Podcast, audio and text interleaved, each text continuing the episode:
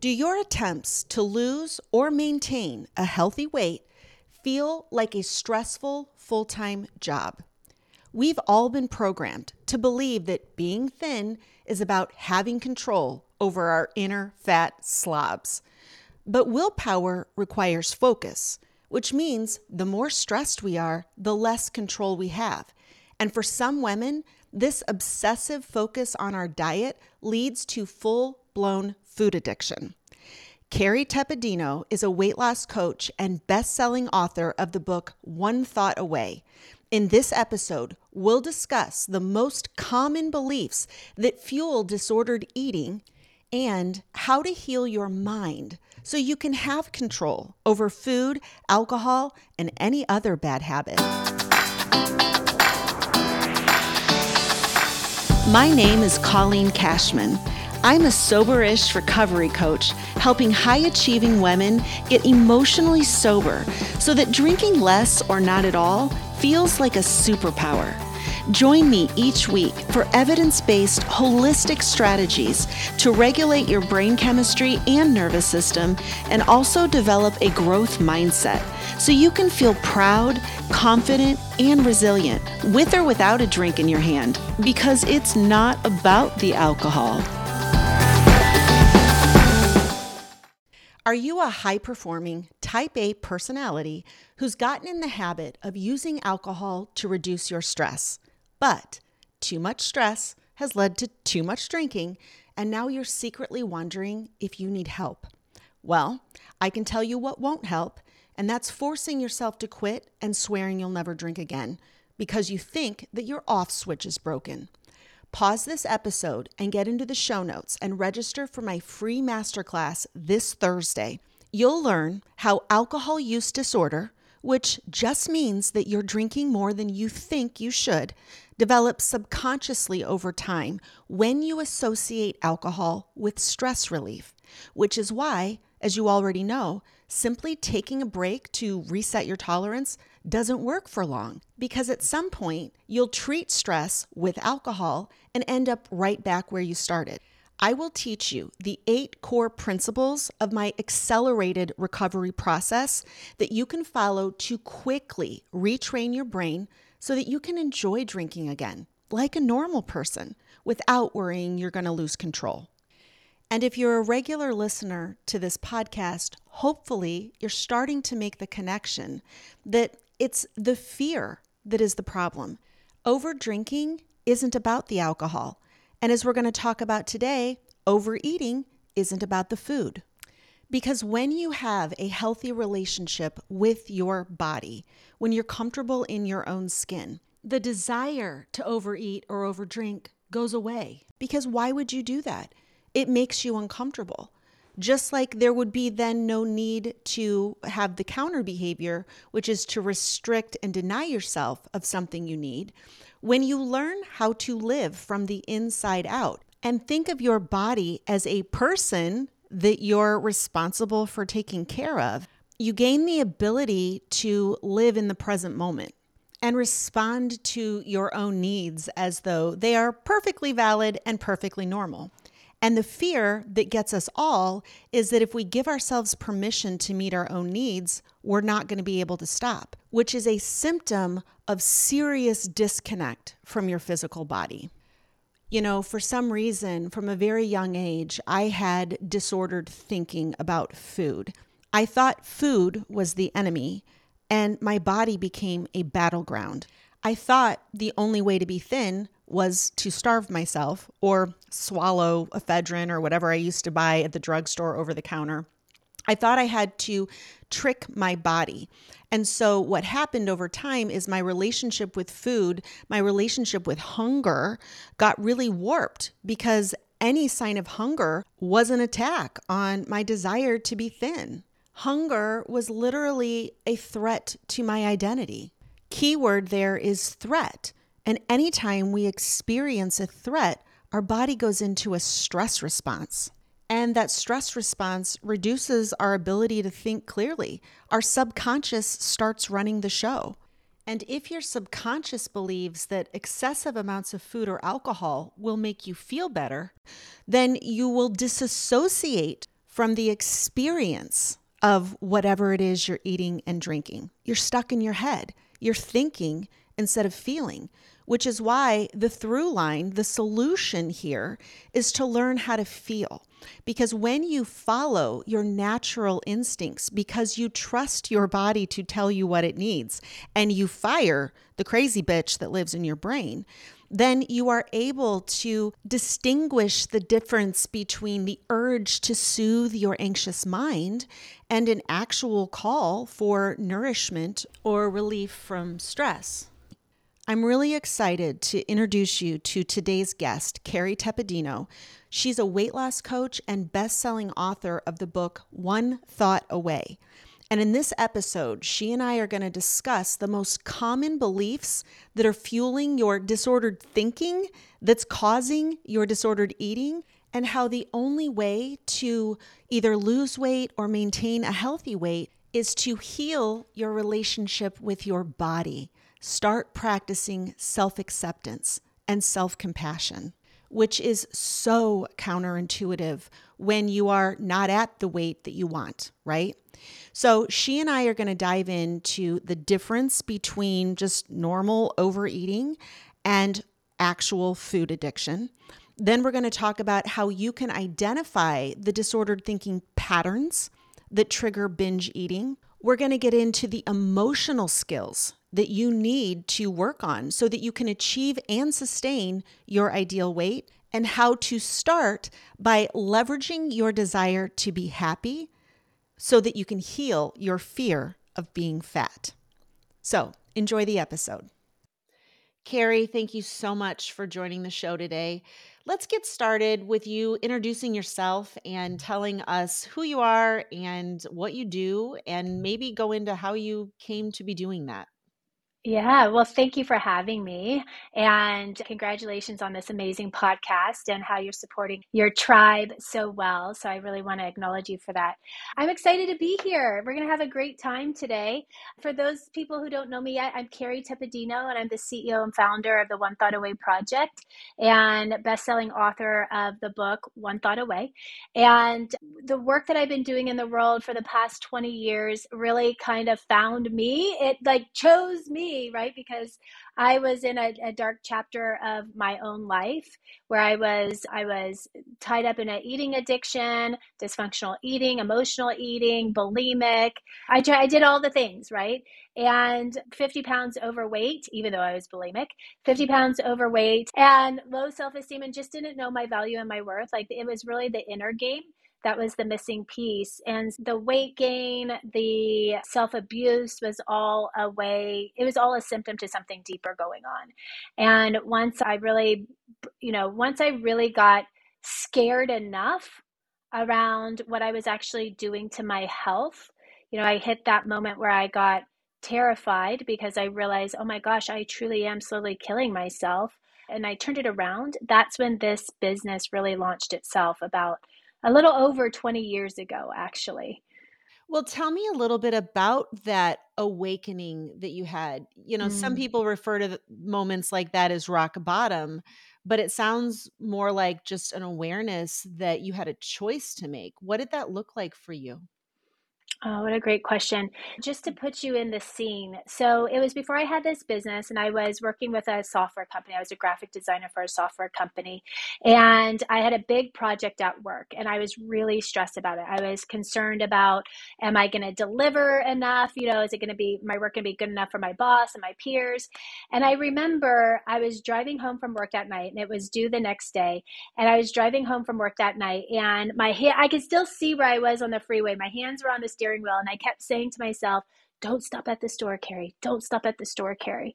And the reason why I was having that inner dialogue is because my tendency was, when I was really stressed, I would go check out, escape, and I'm out with food and eating.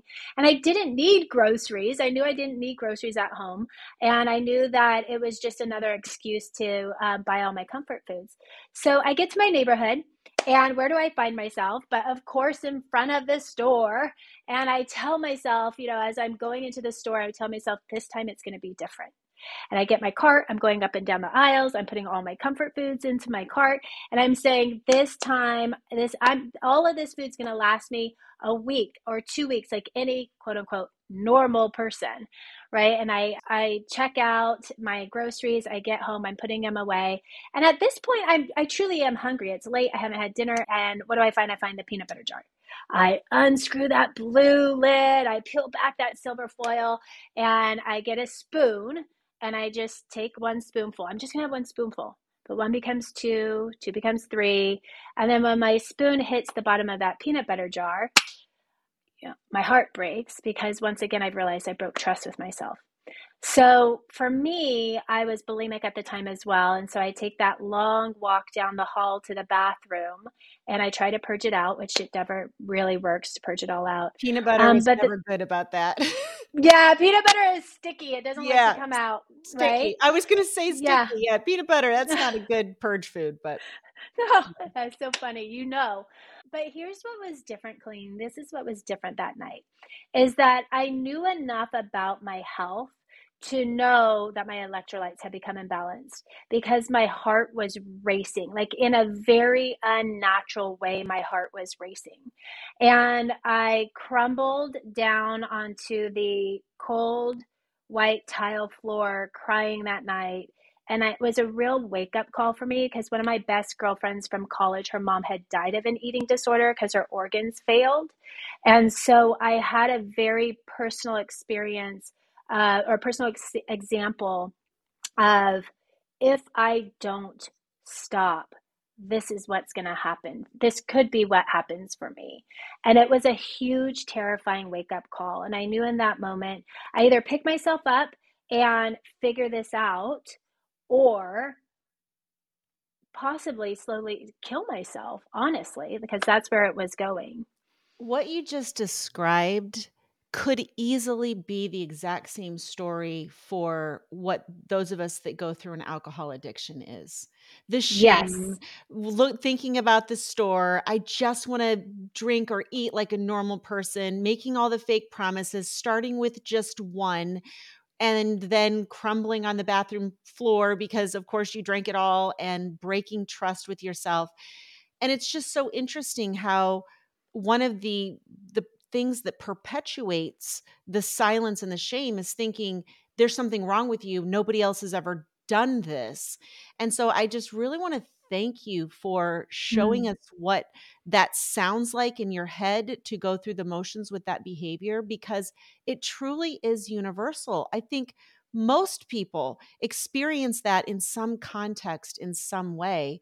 It's just, you know, what's your poison? Is it alcohol? Is it sugar? Is it sex? Is it debt with credit cards? You know, there's so many drugs of choice. Absolutely. And so we speak directly into that as well in the conversations we have and what we teach on. We call it the vice. And it's really about, okay, so what's your vice? Is it food? Mine was food, obviously. Is it, yours was also food. Is it food? Is it alcohol? Is it now, you know, when I was caught up in it all, we didn't have social media. We didn't really have, we didn't really have social media and online shopping the same way we do now, but now those are different vices that people really grapple with, you know, sex, gambling. Is it work? Do you overwork to check out, escape, and numb out? Is it codependency? Is definitely a way to check out, escape, and numb out. And, and you know, one thing that you brought up that I think is really powerful and could be really helpful for all of our friends here is that thing about what's wrong with me. And it's not until we can find a safe place to have these conversations and to be able to be raw and honest and transparent and be met with non-judgment and be met with, still met with unconditional love and support. Until we have that in place, I feel like it's very hard to get yourself out of that inner toxic conversation, because it's just you battling yourself, right? It's that internal spiritual battle. Well, I think what brings many of us most of us in the door is the avoidance of pain. What I hear you describing is what we are met with when we finally are willing to say, I don't know what to do and I need help.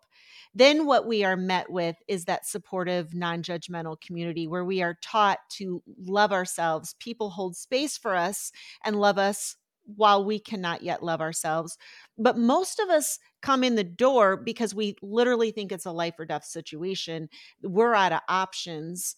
And mm. we don't go in thinking, oh, this is going to be fun. This is going to be amazing. I'm so glad right. that I'm going right. We hold on so tight. Talk to me a little bit about what was different, what changed, what did you do, and how did you then begin to really be on a healing journey instead of the merry-go-round of, I got some wind in my sails and I'm never going to do this again, and only to get sucked back into it? What was different? Fear. Okay. Fear is what launched me into fear. When I was on that cold white tile floor, the fear I felt about this is real, right? Like I, I am feeling this with my cardiovascular system. Like I'm feeling the impact of this. And even with that being said, though, I mean, many of us who have had addictions have felt fear and, and promised to change and then didn't do it, right? But that was definitely a defining moment for me. And then what followed the fear was new action, because it, it demanded me to be a different way than what was demanded of me before. For me to get to the next level, something different was going to be demanded of me, or else I would just get the same result. And different action, different thoughts, getting skills to be in, in relationship with my emotions a different way, so that I knew that feeling my emotions could be safe. And feeling my emotions was just part of the human journey. There's nothing wrong with me if I feel anxiety or jealousy or grief or sadness, and, and building confidence and trust in myself that I can witness myself and I can be a witness to those emotions and make it through to the other side and build a different foundation under my feet. For me, and then I'll throw this back to you, but very quickly, because I want to make sure I answered your question too. For me, what it took was different drastic action. Like I ended up traveling the world, studying with monks. I ended up studying deep breath work and meditation and learning how to sit in silence. I learned to unwind trauma that I had in my system, even on a cellular level. And it took a lot of commitment to being the healthiest, happiest version of myself. And with that being said, it doesn't mean that I have it all figured out now, right? It's life is still happening. I'm always going to be the student, but I do know that I will never, ever be back in that place, because yeah. I now know too much to ever allow myself to go back to that bathroom floor. Yeah. The way you describe that is coming from, I feel like, hindsight, where you can look back and you can say what you were doing and how you got to where you are. What was the story in your head on day one? You know, how now you look back and say, okay, I traveled the world and I've done all these things, but day one, you didn't have the travel itinerary. You didn't have the agenda. Yeah. What did you think you were doing? What did you tell yourself you were doing? I had it. I, I remember specifically what I, one of the things that happened for me shortly after that day was I said to myself, because remember also with my addiction, part of it was fear driven in regards to looking good, being accepted, being validated, wanting to be loved, not being rejected, not being abandoned. And so looking good was a big one for me. And so I remember there was a day shortly after that, that I was just so frustrated, because the journey that when you're breaking a cycle, an addictive cycle, because it's even chemistry in your brain, there's a chemical reaction happening in your brain and throughout your body when you're breaking an addiction. It literally feels like pulling out teeth mm-hmm. that should not be pulled out, teeth, healthy teeth. It feels like pulling out healthy teeth. And, and I remember saying to myself, my, I was, when I lived in my old place, my bed was on my left, my altar was on the right. And I remember going, I don't care if I'm fat anymore. I don't care. I just want to be happy. Mm. And that was a different conversation. Like I had never cared if I was just happy. I really wanted to look good, right? I wanted to be, it wasn't even really, I thought it was about looking good, but I really wanted to know I was enough, right? And there's old childhood story for me around not enough. And, and then the eating addiction was just one way that it continued to play out in my life. It was a way for me, it was an opening for me to break that, those deep beliefs I had that I got between three and eight years old around not enough. Yeah. I love, and also I'm not attached to, but I love that you are framing the, your eating situation in terms of addiction, because it, first of all, it doesn't matter what you call it, but it does level the playing field in terms of, let's call this all the same thing. Pick a word. There's no difference from over drinking and overeating, right, and the experience that you are sharing with. So I really appreciate you, you using that, even though it's absolutely not necessary and nobody needs to use it, but it shows that we're talking about the same thing, and it has to do with brain chemistry. It has to do yes. with your nervous system. It has to do really with an addictive thought pattern that's creating the cycle of behavior that you're like, this is crazy. And the other part of you is like, I know, but still, let's do the peanut butter thing. I mean, it's just, it truly is insanity. That's why with alcohol, I talk about, this is a thinking problem, not a drinking problem. And what I loved that you yeah. said that I also teach is it is about pursuing happiness and mental health, not sobriety. Sobriety is a natural side effect. You know, ninety to ninety-five percent of the time, you do not have a drink in your hand because you are mentally healthy, you are happy, and too much alcohol, much of any, doesn't feel good. And it's the same thing with eating badly. So I love that you shifted the conversation with yourself to be, I just want to be happy. Now, what would that look like? And it sounds like you're just uh, mincing words. This is semantics, but truthfully, this is the door through. So yeah. talk to me a little bit about how you were able to break the addiction, especially because with food, you're not talking about a specific substance, you're talking about thoughts. What did that process look like?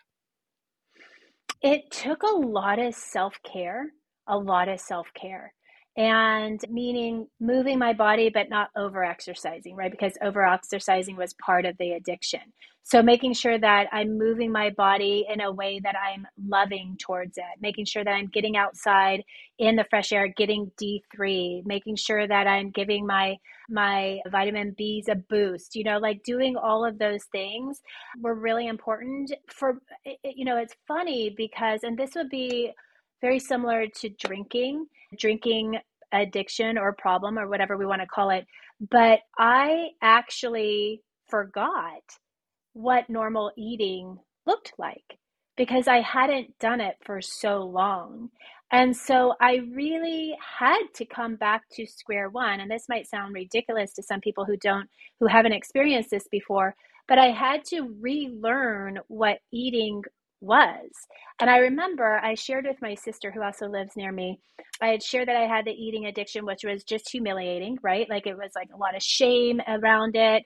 And she took me to the store and she's, okay, we're gonna, we get to fill your fridge with groceries, healthy groceries, because my fridge was not full with healthy groceries.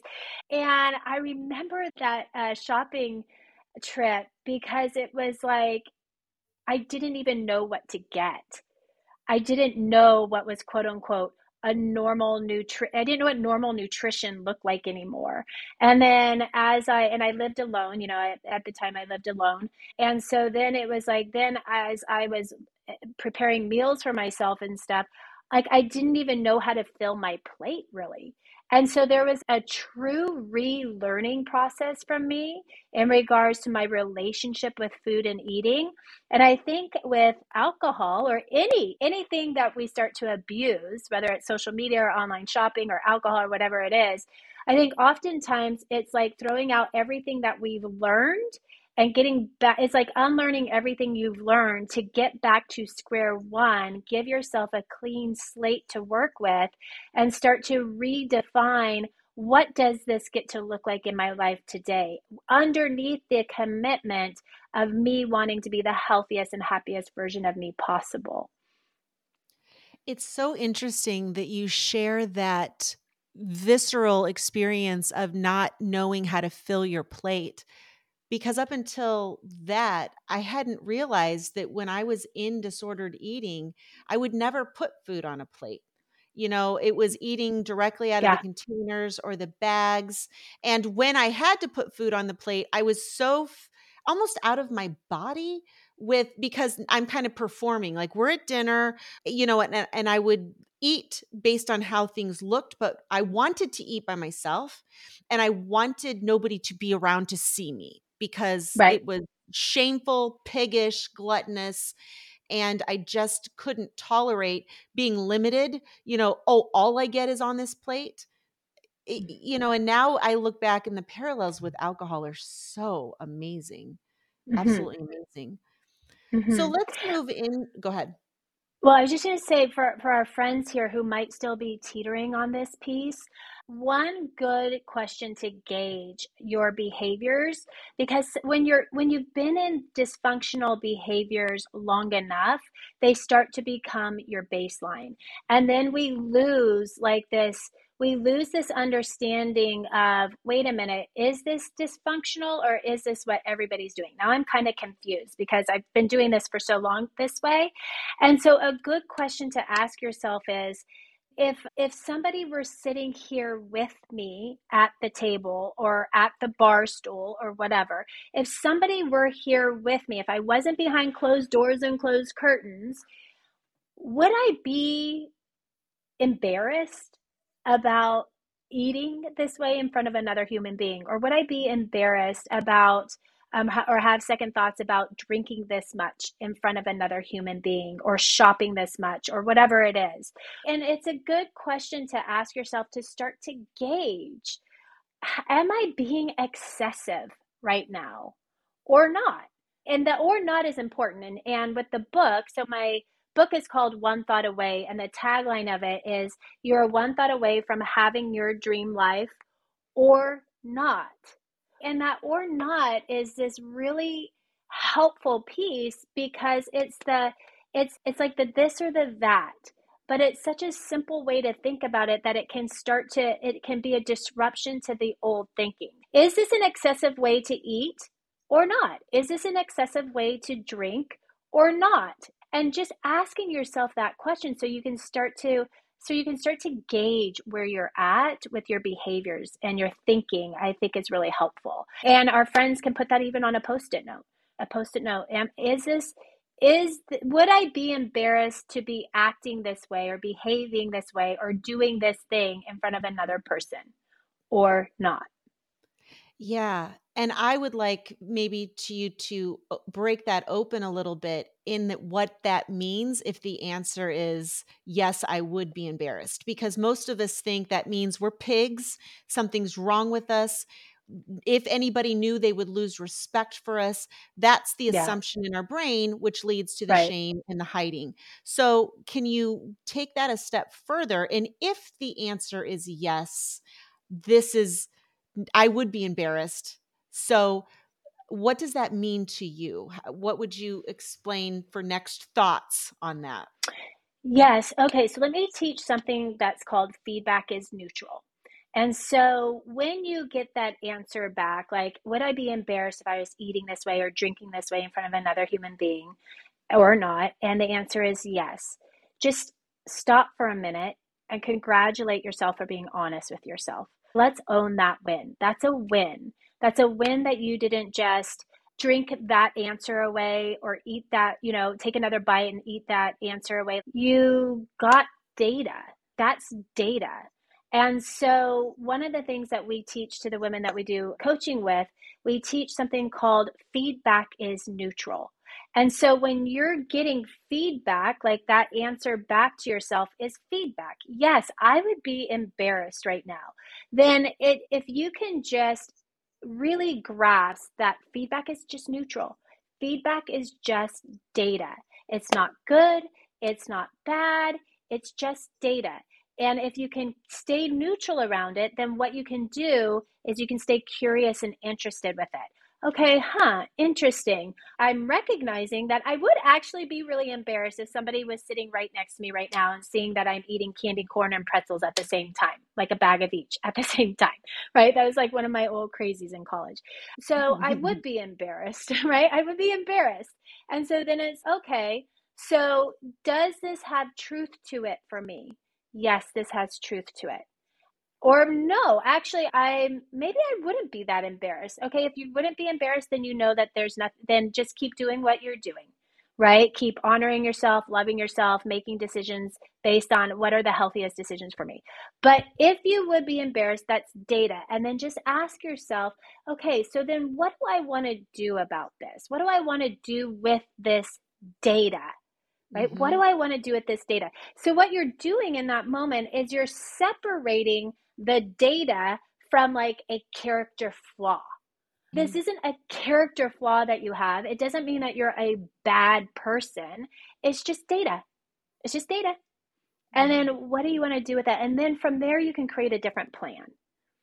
Yeah. And the different plan, let's go into what a different plan might look like just in case. Because I know like when you're in those, when you're in it long enough, even figuring out what the first next step is really hard, because oftentimes there's brain fog if you've been malnutritioned or if you've been, or if you're in a detox process from alcohol or something, like there's, there can be brain fog. It's hard to focus. Mm-hmm. It's hard to, it's hard to sift through it all. And so a good first step, well, we're going to be offering a Dream Life Guide. So that's a good step, right? Get that Dream Life Guide. Start to ask yourself different questions. Start to get, start to, you know, you can get the book, One Thought Away. It's a great book. We have people, we have women who have said that their, theirs is completely highlighted, written in, ear tagged, like it's become a workbook for their life.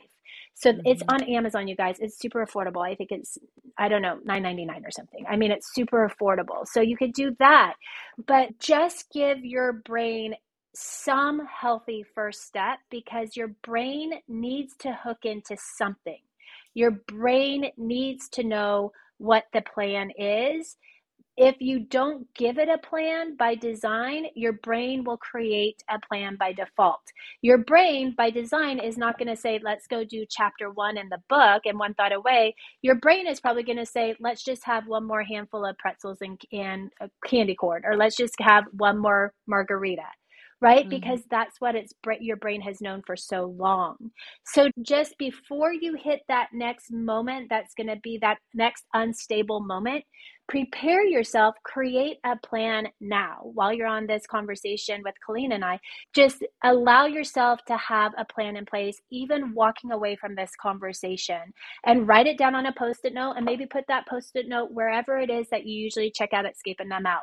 For me, it was on the refrigerator. For me, it was on the pantry. If it's for some of our friends who might be alcoholics, it might be on the might be on the cupboard door where the bar is, or, you know, where you keep your alcohol or whatever, but put those notes up so that you can, even if it's in your peripheral, so that you can see it in that moment that you're going to, that slippery moment of hesitation where you either make the old choice or the new choice.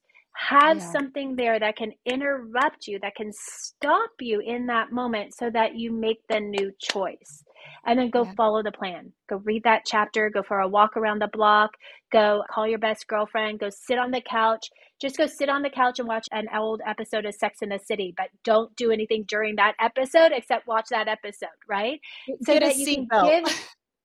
Get a seatbelt. Oh my God, get a seatbelt on your couch. That would be so hilarious. But what you do in that moment is you're giving yourself a little bit of wiggle room. You're giving yourself twenty to thirty minutes. Give yourself at least twenty minutes to go do something different, because yeah. Albert Einstein taught us everything is energy. And so even our emotions, even the feeling of the emotions that the addiction brings up within us, is energy, cannot be destroyed. It gets transmuted. A hundred percent of the time. So then give yourself like twenty minutes to go do something else. Get yourself out of the environment, get yourself out of the kitchen, get yourself out of the bar, get yourself off social media or off Amazon or whatever it is. Get yourself in a different environment. That alone is a pattern interrupt. And then go do something else that just feeds your soul for twenty minutes. Let that energy shift. And then what I would do for myself is after twenty minutes, what I would ask myself, am I still hungry? If I'm still hungry, I would go have a light organic um, small meal or fresh meal or snack, and then I would move on with my life.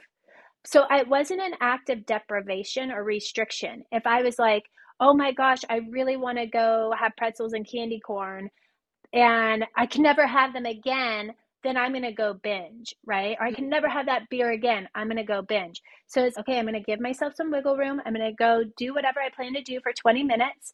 And then if I still want that snack, okay, I'm going to I'm going to have it. Now, let me say one thing about alcohol though. Um, and you can speak into this too, or drug use. If you know you have an active drug addiction or alcohol addiction, then use use your you so I cannot I do not want to be responsible for anybody that then goes, oh no, I still want that hit of whatever, I still want that bottle of prescription drugs, or you know, even after twenty minutes I still want it, so I'm going to have it. Of course, Colleen and I can't be liable for what everybody does, but what I would say, if your addictions are something like that, then maybe that twenty minute, what you do in that twenty minutes is you go call your sponsor, or you go call a friend who understands what you're going through, or somebody who has some type of level of recovery from something that can hold your hand and help you breathe through that moment.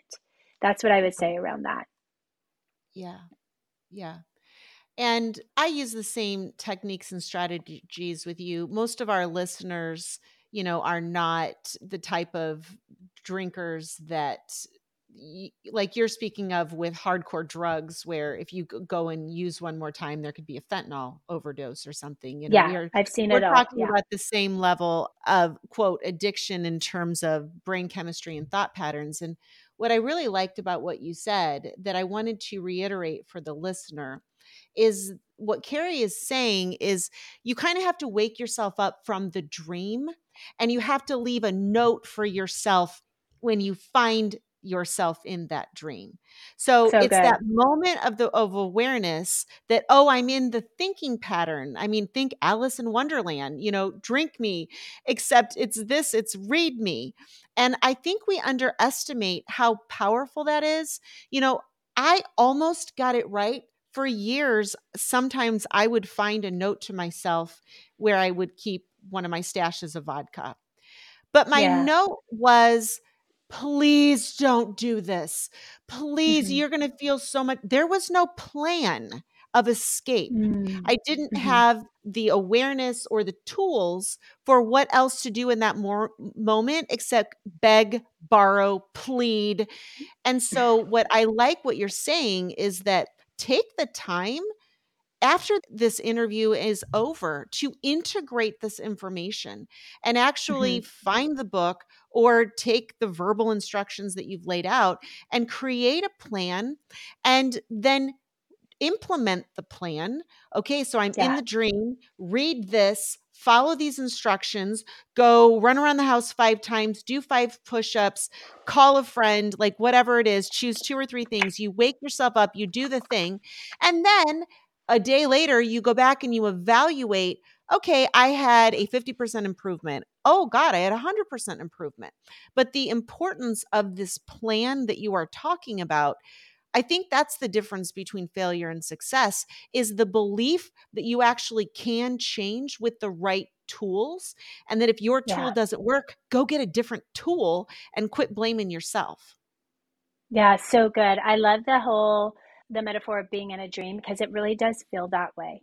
It does feel that way. And I, and leaving notes for yourself to find in the dream, I guess that's, a, that's a, a good way to really think about it. One thing that I want to share here, because I do think it'll help our friends, is in the book, One Thought Away, in chapter twelve, which is page one thirty-five, chapter twelve, one thirty-five. It, that chapter is called the split second moment of hesitation. And it's what we're talking about. It's that moment where you have that moment that you can do what you always did, or you can do something different. And I think that chapter will help some of our friends here realize that you're not a moron. Oops, sorry about that. My phone dropped. You're not a moron. You're not abnormal. You're not, you're just human making your way into a healthiest version of you. And hearing that other people have had the same experience and can actually maybe even read your thoughts or know your thoughts better than you can in that moment is really helpful. And you will have that split second slippery moment of hesitation. We all have it. You know, even those that are really healthy and have been healthy for a really long time, it's very easy to slide back into those old patterns of maybe it's not alcohol abuse or food abuse or something like that, but maybe it's codependency. Maybe yeah. it's maybe it's road rage. Maybe yeah. it's whatever it is. Like it's, yelling at your kids. I was just going to say impatient parenting. Yeah. Yeah. I was just yeah. going to say that. And, it's a toehold. That moment yes. of hesitation is a toehold. And I love, I, and I want to highlight that you said, realize you're not alone. This is actually how you do it. This is what we have all done. Like p- telling yourself you can't do it or it's too hard. Anybody, most people have to overcome something. And this is how you do it. You find that split second mo- moment of hesitation. And mm-hmm. then you try to go left instead of right. This is a mental game. And so don't give up. And also realize that everybody who gets through this has to do this. I had a conference this weekend and it was for businesses, podcast, where online businesses. So po- my podcast, mm-hmm. my group coaching, and listening to the stories of people who are where I want to be, sharing stories far scarier and longer droughts than periods that I go through.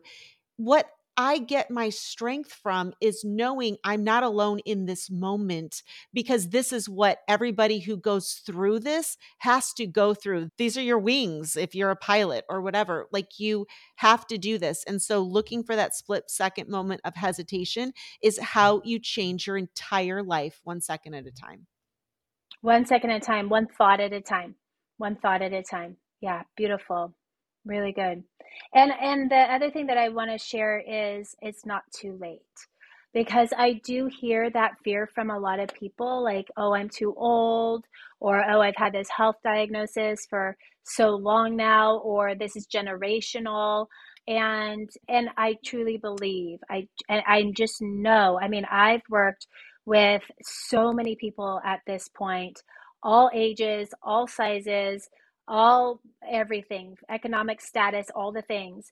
And if you make a decision, if there is a desire in your heart to change your life, to change your health, to change your finances, to change your whatever it is for you in your life, if there is truly that desire in your heart, know that desire in your heart is there because it can happen. That there's absolutely a possibility that thing can happen. I always say our desires in our hearts are like our lifelines to our soul. And it's mm-hmm. like a direct cell phone line to what I call God. It's like a direct cell phone line to God. And if that desire is there, then what you get to do, it gets to be your responsibility to, to go for it, to have only one plan for your life. And that's plan A. Plan B is not your plan. It's plan A is the plan that you're going to pick. And then you just give it everything you've got. Is it always going to turn out the way you thought? No, sometimes it turns out better. Sometimes it ha- there's a lot of twists and turns that you never expected to get to where you want to go or where you thought you wanted to go. And but the key is, is make the decision to transform your life. It does It does need you to make that decision, and then get committed like crazy. Get committed like crazy and do whatever it takes. Close the back doors, close all the other ways that you might give yourself an out, and just do whatever it can. And for those breaking an addiction or a dysfunction like we're talking about here, then then just know you're most likely going to be tested, because you're going to also get to change the chemistry, your chemistry inside. And so there's another level there for those of us that that ha- have to go through a detox period, like the physical detoxing period. It, even if you're just like maybe, you know, not hardcore, but you're just having that wine every night, right? You might go through a detox period. And so I always say it's that third day is like the hump. if you're really changing something like taking alcohol out or sugar out or something that you've realized is starting to work against you, then stay the course. You might hit a, a hump. You might hit a big bump around the third day or so. Just know there's nothing wrong here. Just keep breathing. Just, you know, make sure you're sleeping enough. Make sure that you move your body at least gently. Bring yourself back to the basics. Eating well, hydrating with water, help flush out the toxins, and just stay the course. And know that when you go to bed tonight, the sun is going to go down. You can count on the sun come, going down, and you can also count on the sun coming back up tomorrow. And then you have another day under your belt, and you did it, and then you're going to do it again. And if a whole day is too much to grasp, oh my gosh, how am I going to give up smoking for a whole day? How am I going to give up whatever for a whole day? Then just do an hour. If an hour is too much, like for me, when I was in, active in my eating addiction, an hour was too much for me. And so what mm. I did is I said, okay, I'm just going to focus on the next fifteen minutes. I could do anything for fifteen minutes. I'm not going to overeat. I'm not going to binge. I'm not going to purge for fifteen minutes. And I just pieced together fifteen minutes at a time until I could piece together hours at a time, until I could piece together days, until I could piece together months, years, now decades. But it started with fifteen minutes. And even if I had known this at the time, I just didn't know. I didn't have the skills that we teach now, but piece together one thought away. Just piece together one thought at a time, if that's all you've got. I think that is something that we all tell our kids and teach our kids and know that is inherently true, that your emotions are temporary and feelings aren't facts. But what's the first thing we all forget in the moment when we are feeling that urge and feeling like it's a ten out of ten required of us in terms of effort and we don't have that much to give? And truthfully, like I teach with the nervous system regulation, like ninety seconds max, you can hold your breath that long. This intense feeling that you're feeling, it will be gone in a minute and a half. And part of overcoming it is zooming out on that perspective of, okay, th- this is going to come in waves. Your urges, the intensity of your cravings. I teach my clients to look at things, the intensity, the frequency, and the duration. Mm-hmm. And so literally to frame these things in time. And so that, that intense feeling, what's going on in your head is, I can't do this forever. And the one thought in the moment might be, good, you don't have to. Hold your breath and I'll see you in ninety seconds. Go underwater. Like it's going to be okay. You don't have to do this forever. You have to do this right now for a few seconds. And that's right, really beautiful. It. And I really wanted to also share that those people that have to go through that detox, which, yeah, we all do. I mean, I don't care what you're, if you're quitting coffee, you know, it's not a bad thing. But with alcohol, you know, I was a heavy daily drinker. I was in the mm. alcohol Olympics and I was in it to win it.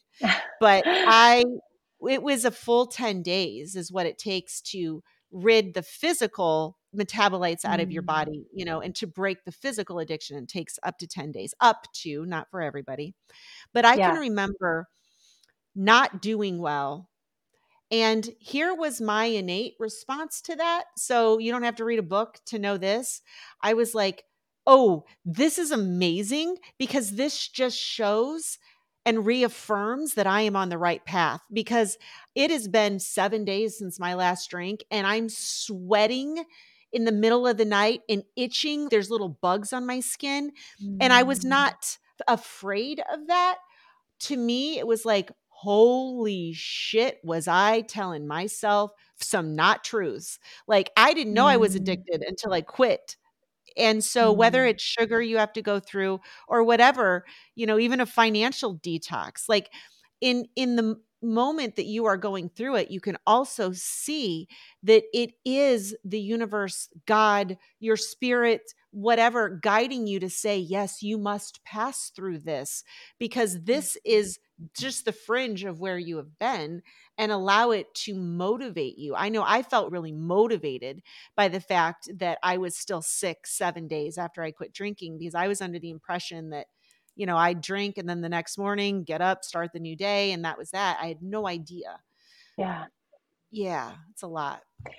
Yeah, it made me think of something one of my pastors said a couple months ago. And somebody had said to him, why am I in this storm? Why am I still in this storm? And I loved his answer. And he said, you're in the storm because the storm still has a lesson for you, right? And so often we're wanting to rush through the storm to get to the rainbow. We're wanting to rush through the detox to get, you know, and it's, but that detox had a lesson for you, right?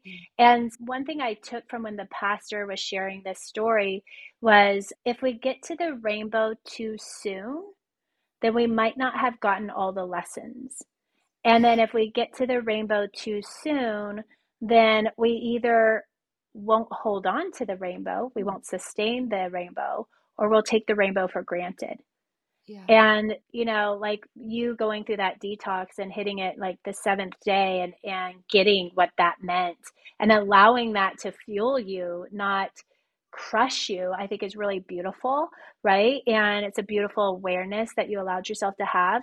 And because of that, you got the rainbow, right? You didn't um, check out, you didn't check out from it too early. You went through the storm and then you reap the rewards on the other side from a, a heart full of gratitude.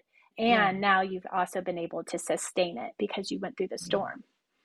There's a big paradigm shift too. In our culture, we tend to believe that unpleasant symptoms are a problem that need to go away immediately. And in truth, when we are experiencing symptoms of even a cold and we say we're sick, the truth is our body's trying to heal.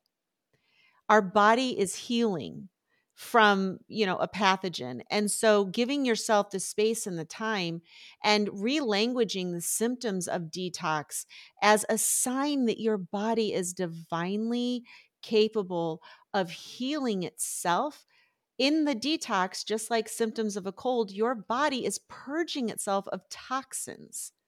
Mm-hmm. And so reframing that, I think, is the rainbow, but it's hard to do that unless you also step outside of our culture and see that we are taught to think that all symptoms need to go away. If you have a headache, you need to take a pill instead of drink some water, lay down for a nap, and maybe clear your schedule for the afternoon because evidently you, you're exceeding your body's capacity. We are taught to suppress signs that we have limits, and we just blow through all the stop signs and then wonder why we wake up in our forties and fifties and sixties unable to function when we've been ignoring our body and it's done its damnedest.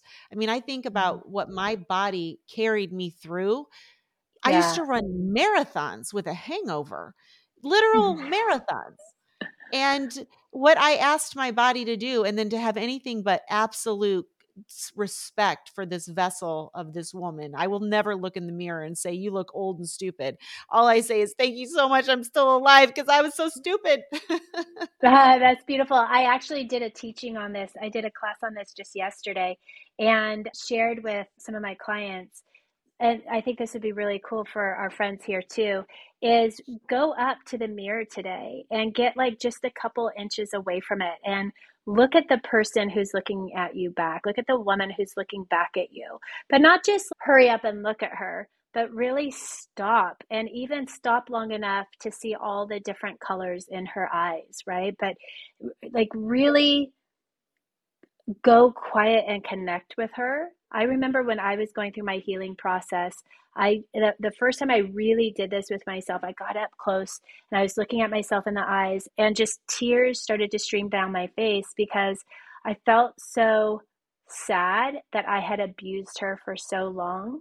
And she always had my back. Like she never left me, no matter how much I abused her, no matter how many times I did everything that I did. We don't need to go into all the details, but she still was there. She was there for me through every single moment of it. And not only that, but we are the only people that we can guarantee we will be with ourselves for our last breath, period. No matter how many people love you, no matter how many people say they want to be there or what intend to be there or whatever, like who knows? It could happen at any time.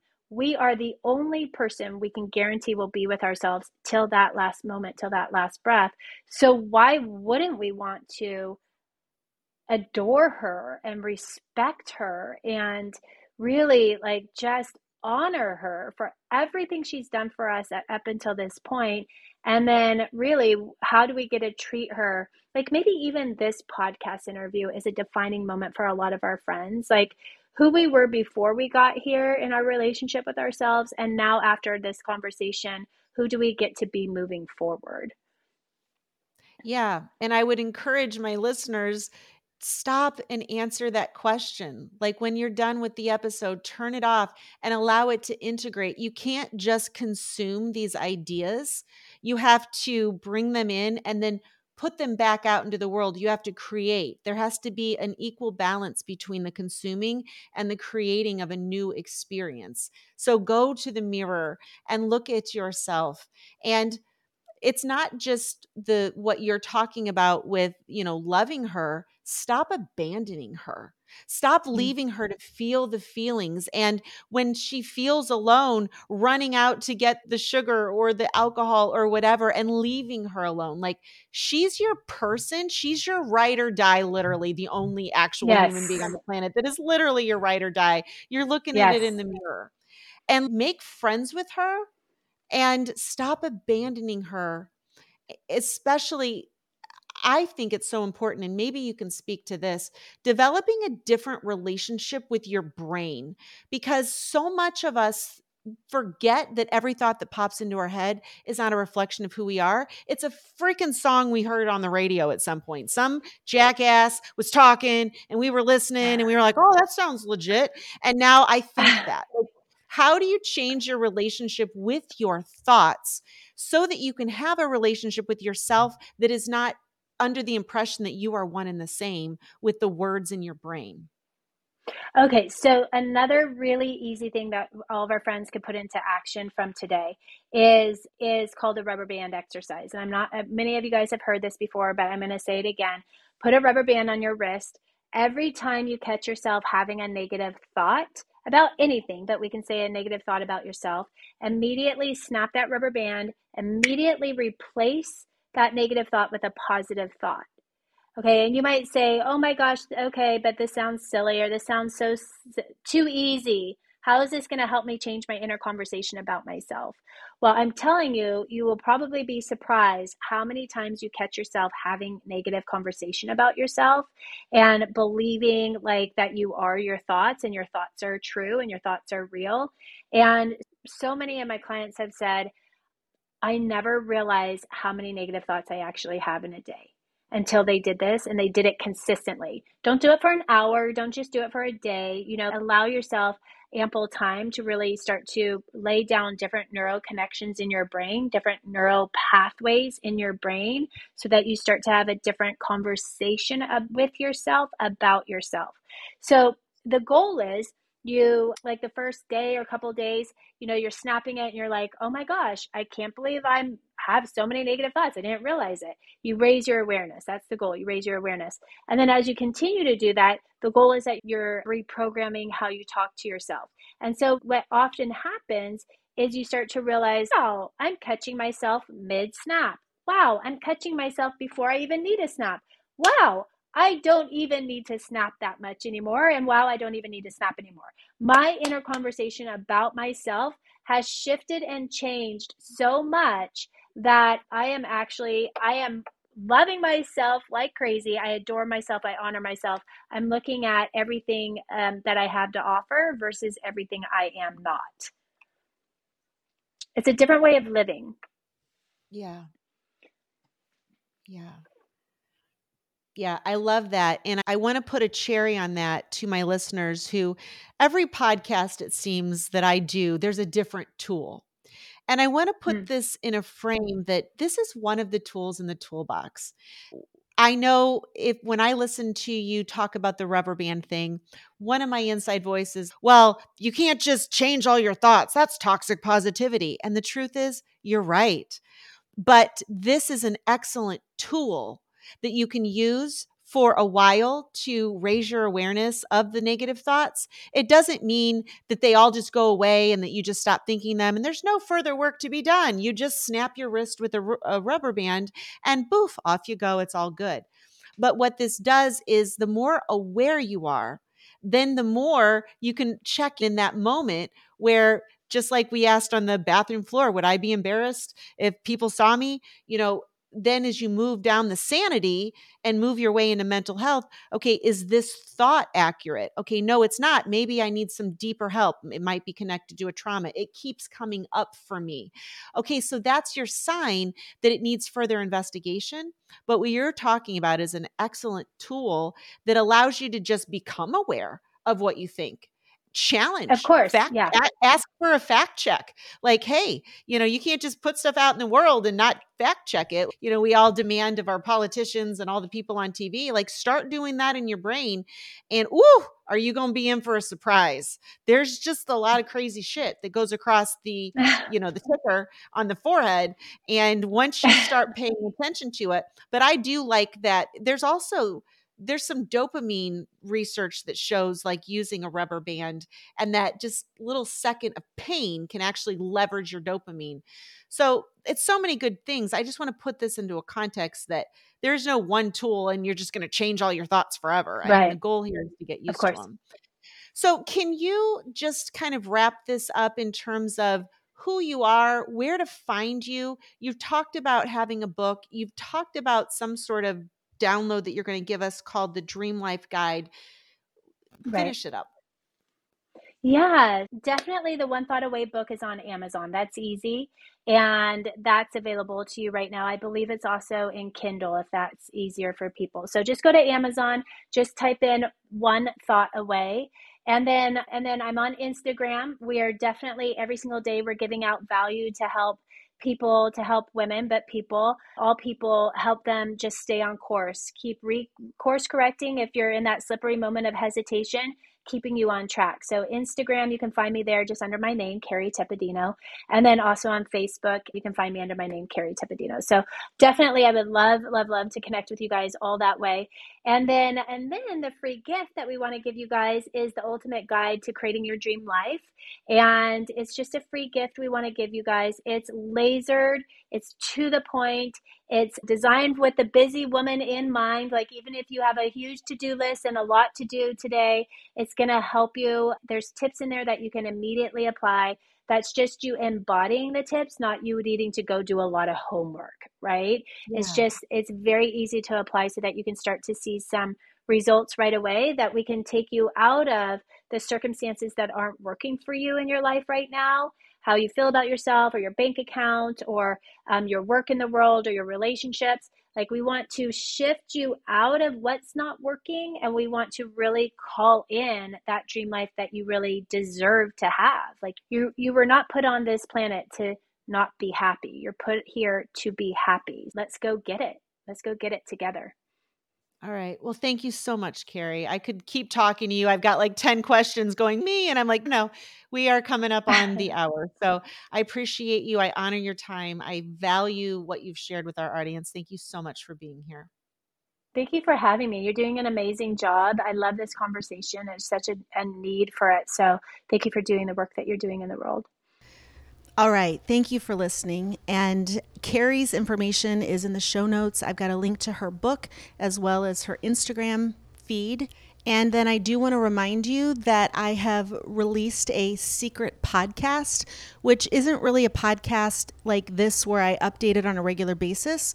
I have taken my Foundations of Emotional Sobriety course and used the secret podcast technology that's changing the way we deliver content to our clients and made it super accessible for you. So that if you want to take my emotional Foundations of Emotional Sobriety course, you don't have to log into my website or go through and sit at a desk and listen. You can just listen to it. It's like having a coach in your pocket. And the workbook is available when you sign up, so you can print that out.